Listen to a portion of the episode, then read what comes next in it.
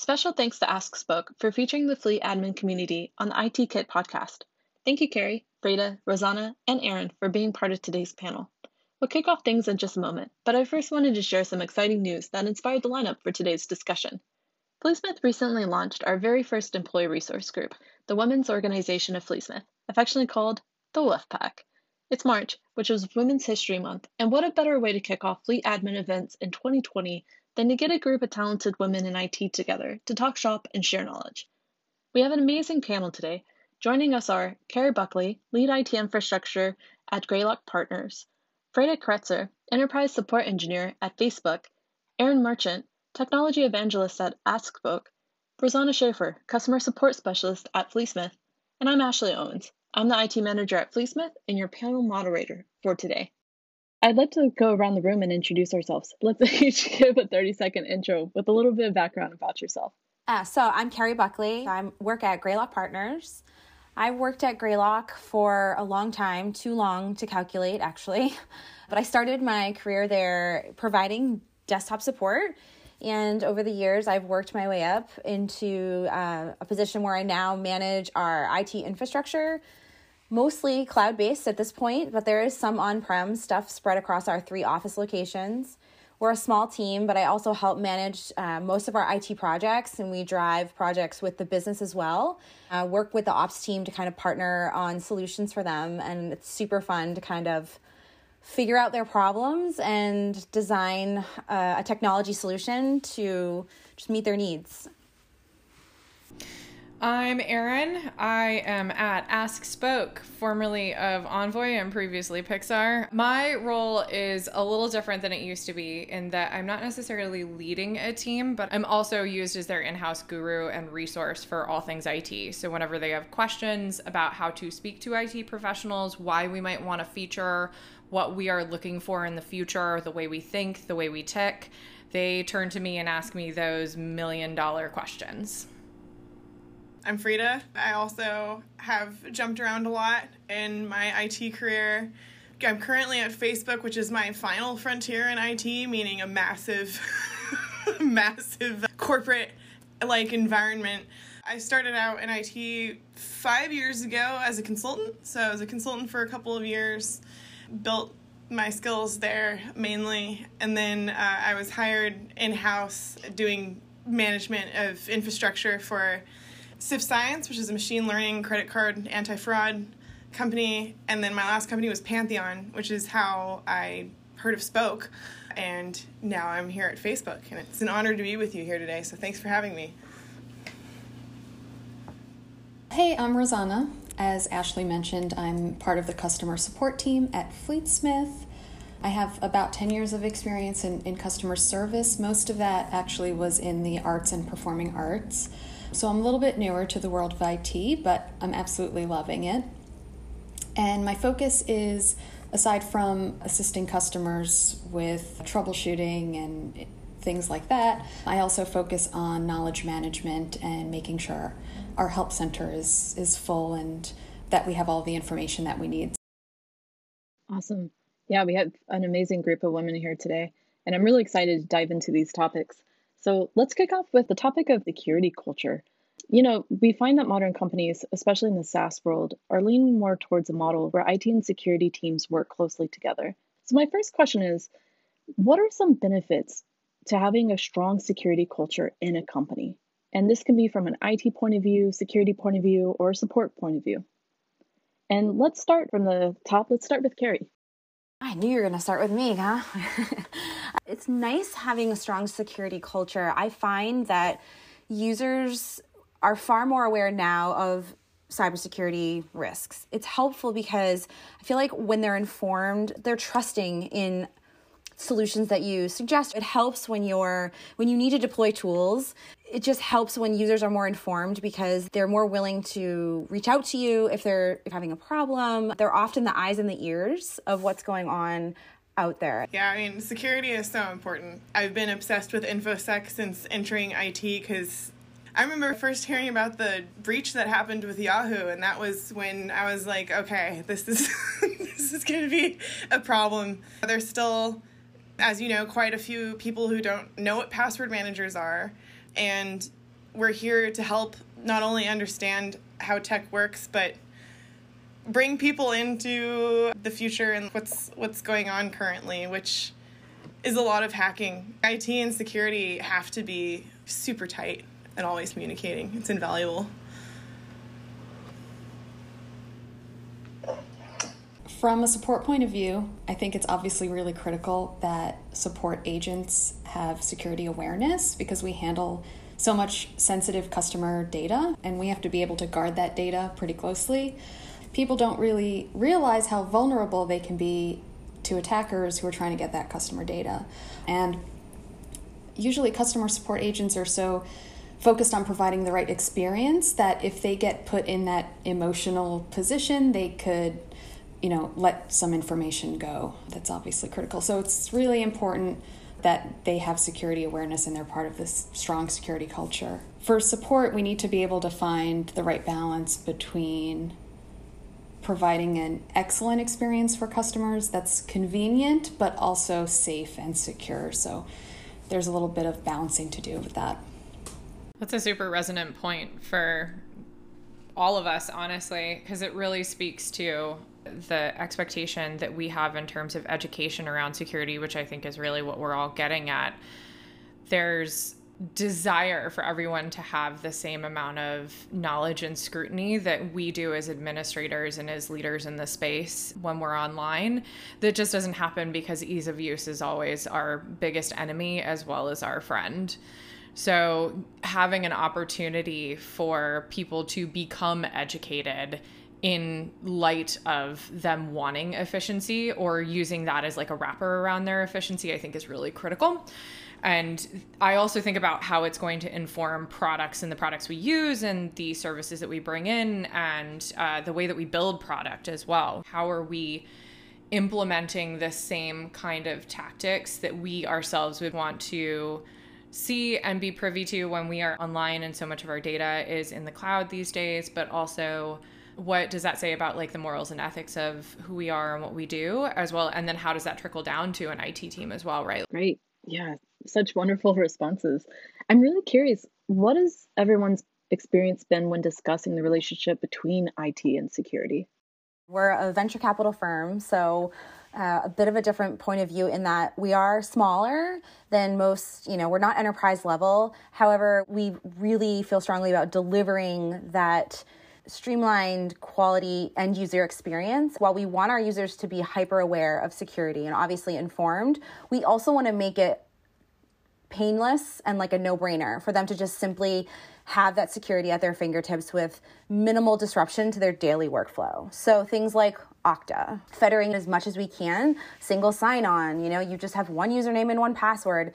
Yeah, we're going to attach two factor to that and we're going to have some password requirements and there's going to be a password policy, but at the same time, we're simplifying it so much. We have had such success with this and we've gained so much trust from a security standpoint from our users because we've been able to make it um, consistent across the board for almost all of our core applications. We've found that that has really, really helped build that trust with our end users security wise.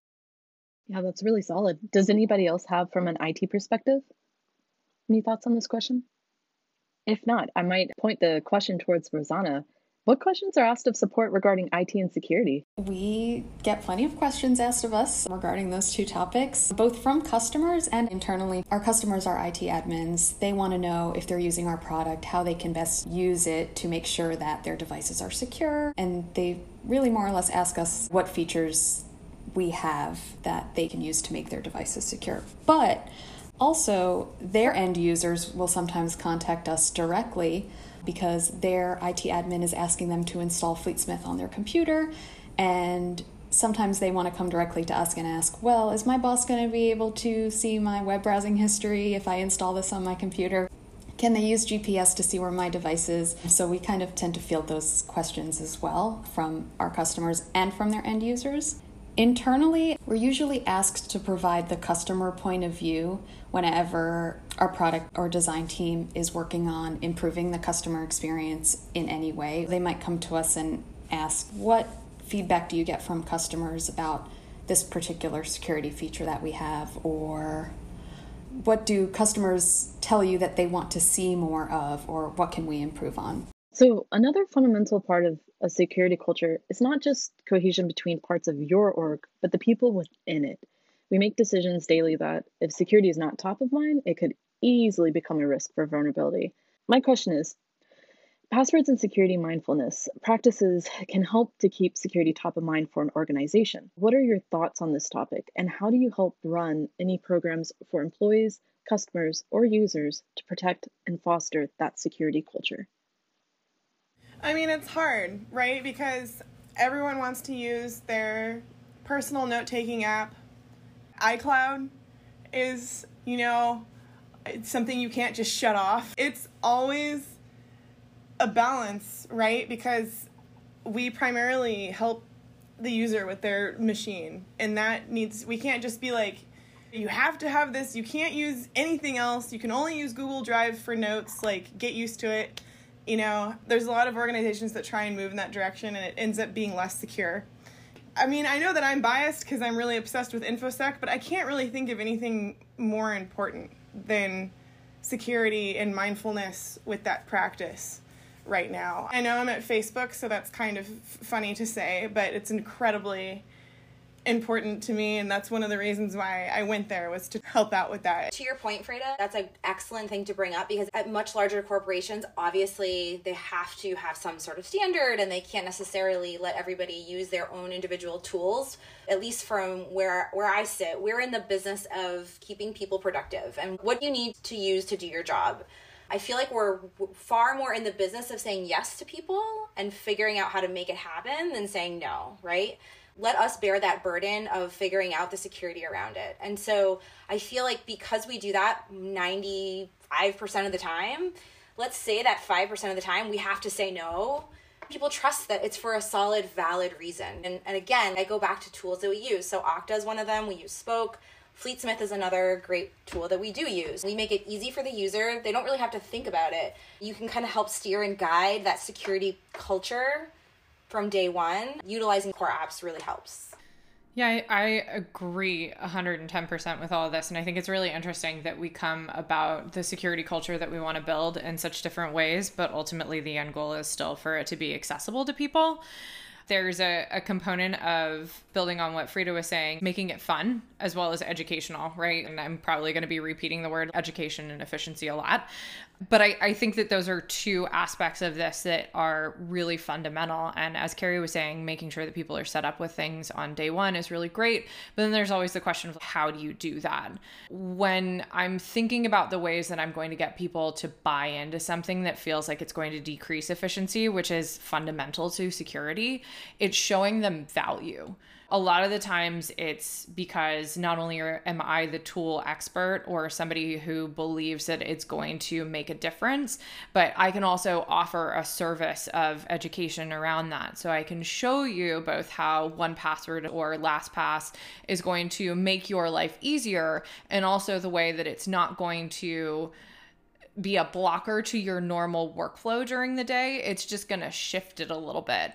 And from there, it gives people enough self sufficiency that they both feel challenged by the product in a good way, but also that they really are getting the things that they need that are going to make them secure without it directly affecting their general daily life once you can do that, then you have buy in to do the larger things that everybody really hates, which, God forbid, once a year you change your password. 365 days is plenty of time for you to have one. You can learn a new one after that, or maybe you just use a password manager, right? The fact that you build uh, that trust culture around the things that you're using that aren't actually going to impact heavily what you're doing in your work means that when it does come time where you have to slam a gate down to stop something really bad from happening, that people understand why and are probably going to complain. Rightly so. None of us are thrilled with our normal daily lives being upended. At the same time, there's an understanding that comes with that that isn't going to end up being a detriment to the relationship of IT with the rest of the company. I love these answers.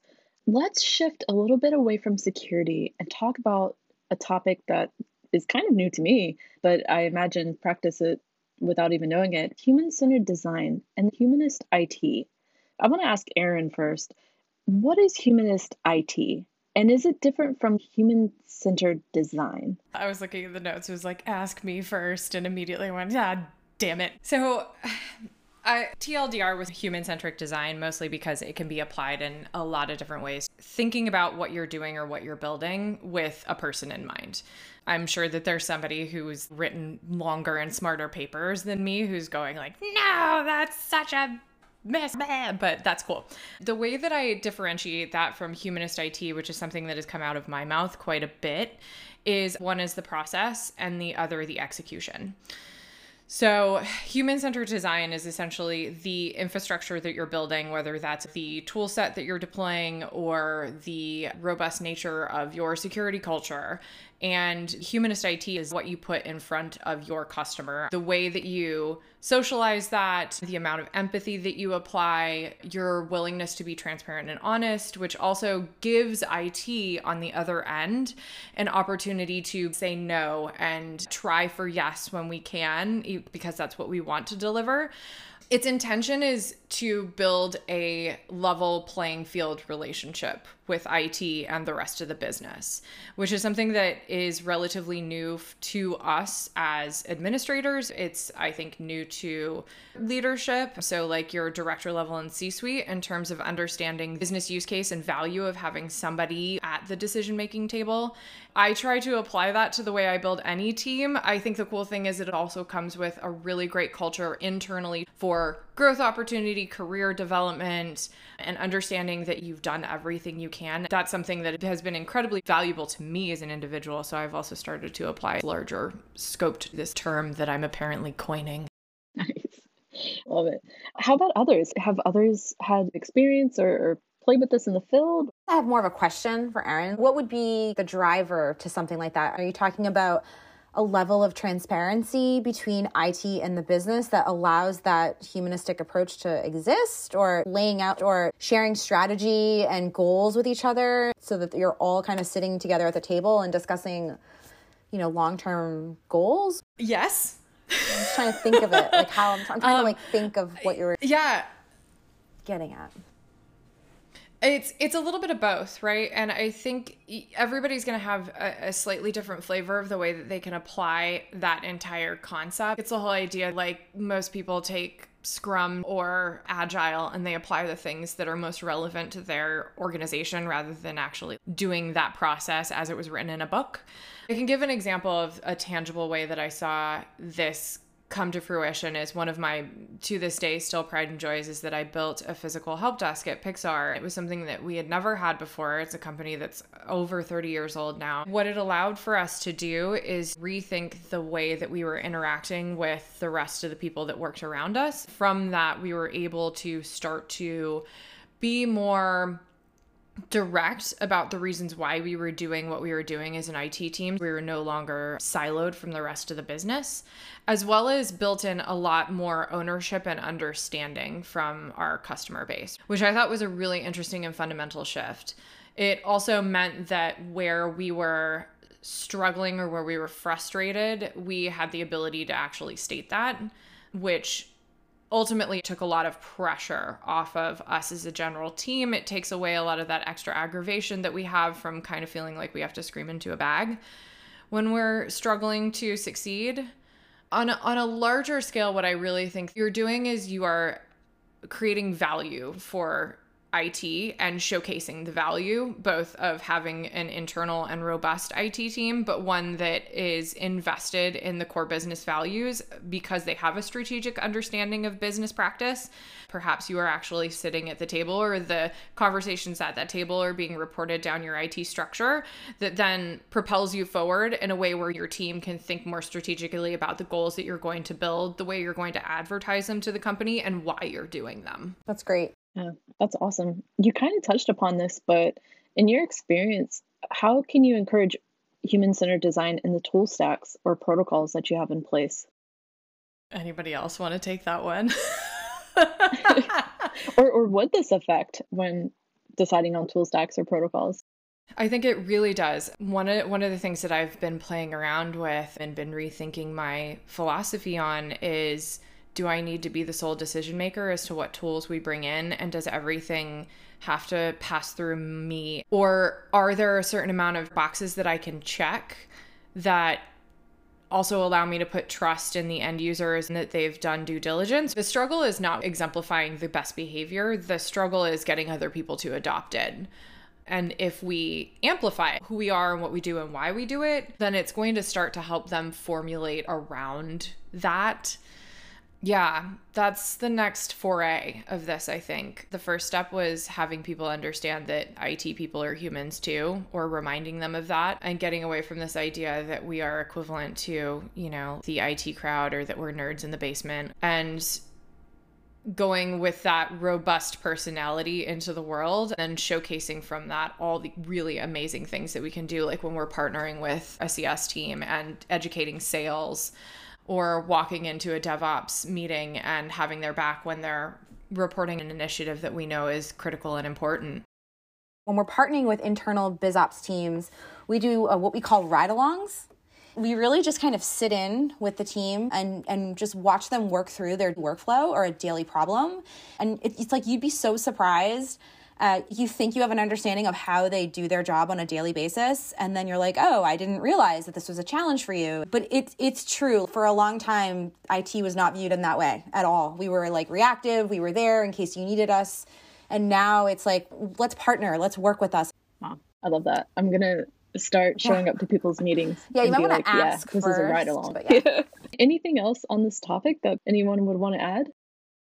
I just love what Kerry said. IT was viewed as being reactive, and I hope that's, I think that's really changing. And that actually hits back on our security topic. Let's shift a little bit towards the topic of empowering teams. We often encourage our teams and customers to bring us their questions, and we want people to feel comfortable sending in the requests. But what happens when that turns into ticket abuse? Can people share time when this became an issue and how did you manage that? One thing that I always try to be conscious of doing is documenting knowledge. If somebody asks me a question that they could have easily searched, I'll answer the question, but then I'll follow up so that hopefully they know for the future, oh, I could have found that myself. If they ask us something that they couldn't have found in our knowledge base, then that's a gap on our part. Something I always try to do is if we ever get a situation like that, document it as soon as I've answered the question and close that gap so that this can happen less and less frequently. Another thing I think that would help would be proactively doing internal training, even though it takes a little bit more time and effort up front it can help reduce that reliance down the line. That was a great answer. You're empowering your users. I always say that the technology is often not the problem. The problem is usually related to humans, and humans don't like change. It's a challenge when that's no longer your role or maybe not the best use of your time. I love mini victories, right? I love setting up a member of my team and this user who needs support and like providing them the opportunity to have a little mini victory with this user. It's a great win win scenario for everybody because we have junior people at the firm who are looking to build that trust with our users. And then we have people who are trying to move on to work on other projects. Anyone else want to share how they've implemented something to help decrease learned helplessness among employees or customers? I mean, this would be such a missed opportunity for me not to say that I have a product that does this. That's true. I, I can speak to it when I was a customer before I before I worked there having the knowledge first off be really easy to build and it built into the process of getting help fundamentally shifted the way that people started coming to us. I had never experienced that prior, so it was a really interesting thing to see people go like, "I need uh, uh, oh, oh, oh, that is really easy. I can do that." And and really what that came down to is the opportunity for them to stop and breathe and really ask the question of what do they need or what problem are they trying to solve? Because it definitely did free up a lot of time for me but it was them following instructions that were clear and made it very made them feel very competent in what they were doing. Right on because people usually do one of two things. They either panic or they don't know how to search or both. I sympathize with both of those things. I think that we've all experienced that in IT, and that makes our job interesting as we've had to learn how to overcome that. yeah, we're we're moving fast, and it's it's important to be uh, empathetic. Definitely, I love that. so, turning away from the customer and more focused on the actual IT and su- support teams, let's talk about self care. IT and support often is a thankless job. If you do your job right, nobody's going to see it. And then if you do it wrong or if something bad comes up, everybody suddenly sees it. Long hours spent troubleshooting or deploying a new product behind the scenes can lead to burnout. What are some strategies to cope with or prevent burnout in IT or support? I think that we've talked about this whole concept of being proactive versus reactive. I can speak personally that, you know, we took IT at Greylock from a standpoint of quite reactive several years ago to very proactive. It's changed everything for us. We're not feeling that repetitive stress of answering the same questions. I will also plug Spoke because we do use Spoke and we love it. Whether it's Spoke, whether it's a wiki, whether it's something internal you can direct people to, our goal is to work uh, smarter, not not harder, right? I think if you can just shift that mindset of we're not sitting here waiting for tickets to happen and solving them, that approach and that type of leadership in your team is the key to preventing burnout. Nice. What else? The glass of wine that I'm drinking. okay, so yeah, for yeah, for listeners who, who can't see the video, yeah. there is definitely yeah, some wine going on here tonight. So I've been thinking about this a lot, especially right now, because there is such a state of place right now where we're trying to do the best we can in relatively unknown territory with the tools that we have and potentially not necessarily a budget or time or an appropriate amount of implementation that we would like to have and how much stress that adds by default. And then on top of it, like Kerry was saying, the nature of our job. The nature of our job, even if we don't want it to be reactive, puts us in a position where we're generally absorbing a lot of people's frustration. Very few people come to us w- without at least their frustration or their anger level at their machine and not at us dialed up to like a three I applaud people who can keep their cool around it. I, even as an administrator, get frustrated with this stuff, especially in my personal life. It's the whole reason I'm a Luddite in my personal life. I've been thinking about a lot of the ways I, I would deal with this in the past because I love help desk. I still get a great amount of joy in participating in that as much as I do the education, actually, I think that's probably up there with it. I just love the experience of interacting with people when they're asking for that kind of help. And I remember very clearly having the support of a team around me that allowed me to hit an eject button. And I think that that's really, really key for the way that I ended up not getting burnt out and walking away from IT altogether and instead deciding that I just wanted to like shift gears and move up the ladder a little bit, I could turn to somebody when I was having a really challenging time and say, like, I am at my wits' end. I can do no more here. I need to step away from this. And can you take over? Even if it meant that it was a trade off, I will trade you this thing that I cannot even anymore. Give me the one that you cannot even, and then let's move along with our lives. Yeah, right on. I mentioned being empathetic earlier, which sounds really great and nice, but you know, it's hard. It's really difficult sometimes. I'm constantly working on not taking things personally, which is hilarious because I take a lot of things personally and I'm really sensitive. But but it can be a great advantage. My sensitivity and neuroticism can like predict future issues. I'm constantly looking for stuff. It's important to separate yourself from the issue and the person's frustration because right on with what Erin said, by the time they're seeing us, they're probably pretty sad or upset. But that's why it feels so good to help people. Absolutely. I think you all hit the nail on the head. I can't imagine what it would be like to be an IT team of one, like Ashley is.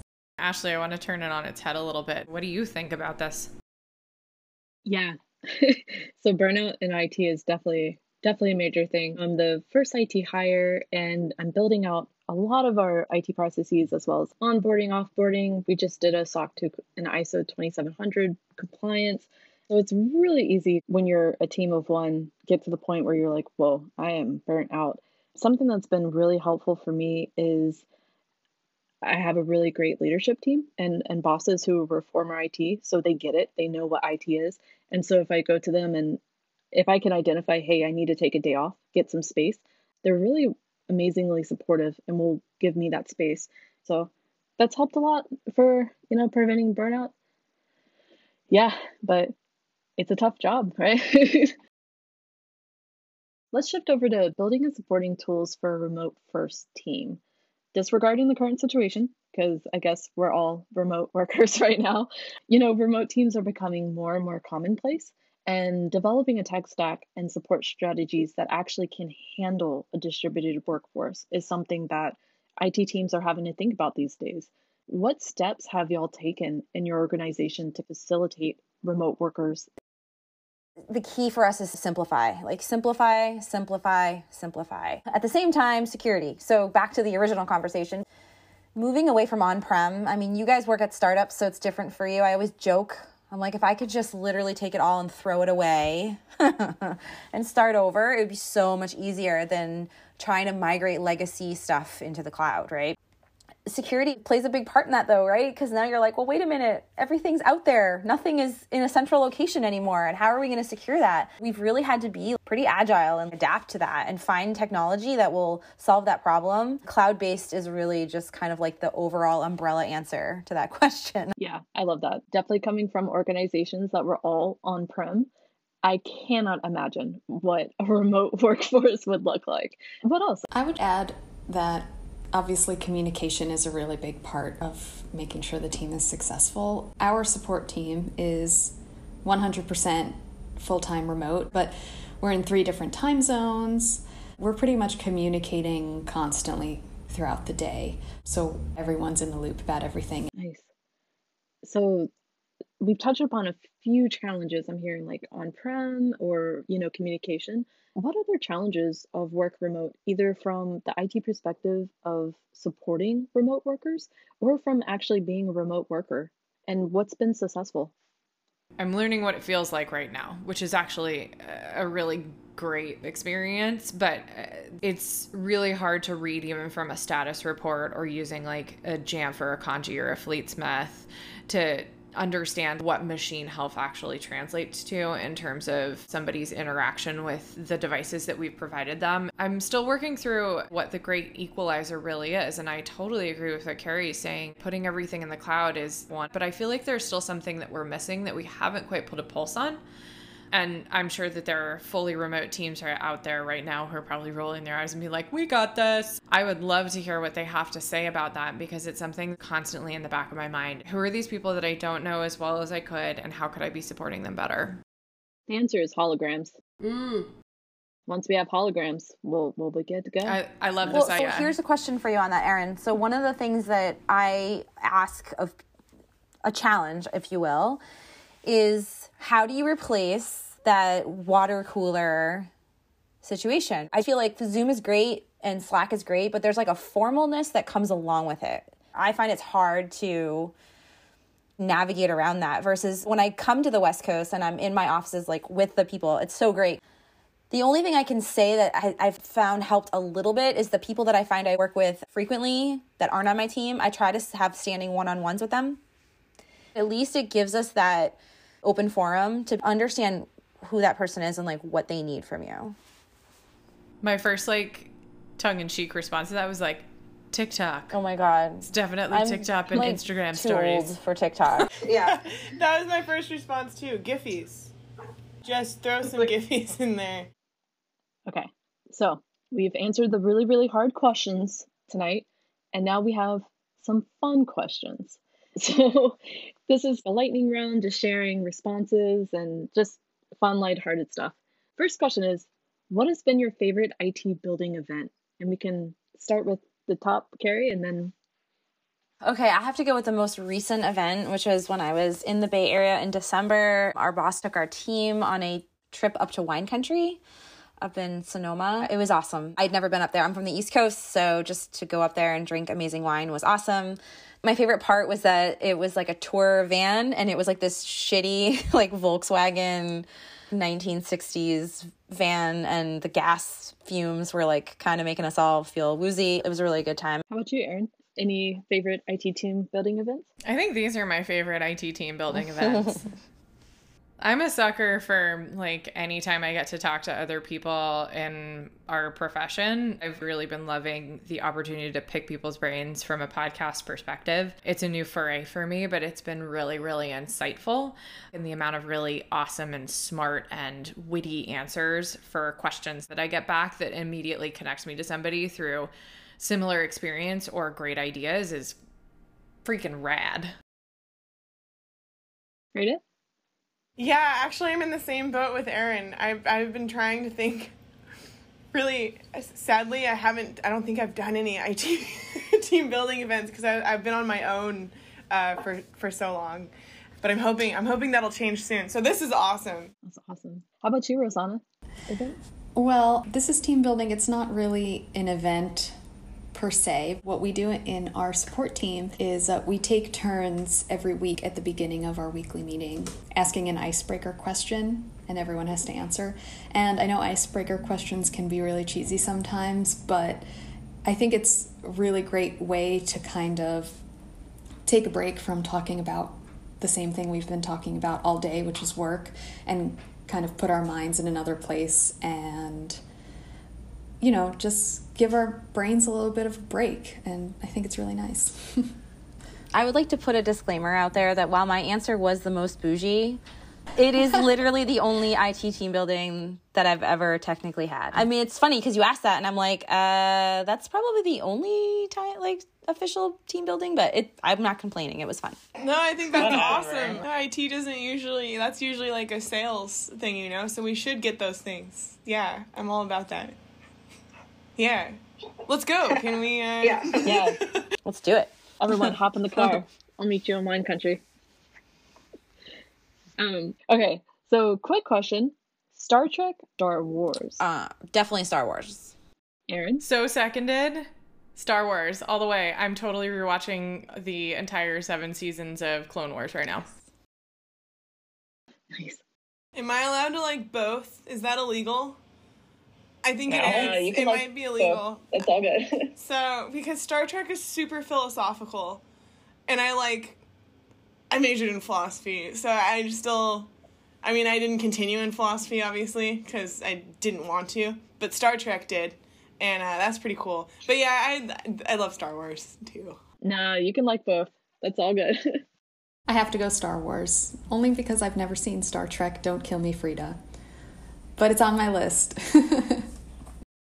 and finally, last question of the night: What was your last "We live in the future" moment? So, like, something happened, and you're just like, "Wow, this is the future." So I had a moment where this is really embarrassing. Like, so I could not. We we were running out of toilet paper, and like we don't have any. I don't know about the Bay Area, but on the East Coast right now, because of everything that's going on, the stores have no toilet paper, and so I had to like find somebody I know who works at a store who could get it when it came off the truck and like stash it aside for me. So while all this was happening, I'm laughing because I'm seeing these posts on Instagram of people ordering their supplies at a dispensary online and just like walking up and like picking it up and I'm like, okay, so like let me get this straight. I can go online and like order like stuff from a dispensary, but I'm like I'm like smuggling toilet paper. Like I'm trying to find toilet paper on the black market. Hopefully, this doesn't make me sound like grandma, but we recently set up our TV to take voice commands, and every time I use it, I feel like I'm living in the Jetsons. TV, play Star Trek. is it gonna start playing? No. Nice. Erin, do you have anything? Oh God, I'm like so I'm I'm so stumped. I'm trying to think of like what made me go like what and I feel like we become like this is me getting philosophical. Is like we become so used to all of these things and just the rate of change that it it takes something like really over the top to like super shock you into being like holy crap. And I'm trying to think of like something that made me feel that way. Oh, which is really depressing. I don't know. I'm I'm Oh God, I mean, my AirPods Pro like really blew my mind. I will actually say. First off, like I think it's the most. I mean, granted, by the time this comes out, it'll have been a week since the new iPad Pro came out, and we're all gonna have opinions on that. This is my dig at Apple. I think this is like the best and most functional piece of hardware that they're making out of their entire suite right now. Fight me. The fact that I could actually like go about my day in a comfortable way and feel good and safe and still participate in technology out in the daily world really changed my life. Cool. that definitely counts. Yeah. Awesome. Well, we're going to wrap up. And I just want to say thank you all so much for being here tonight and joining the Fleet Admin Community Panel via the IT Kit podcast. It's been a lot of fun for me. I hope everybody had a good time. And yeah, just thank you for for joining tonight. Thank you. Thanks for having us. Thanks.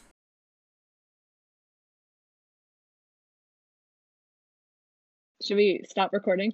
We did it.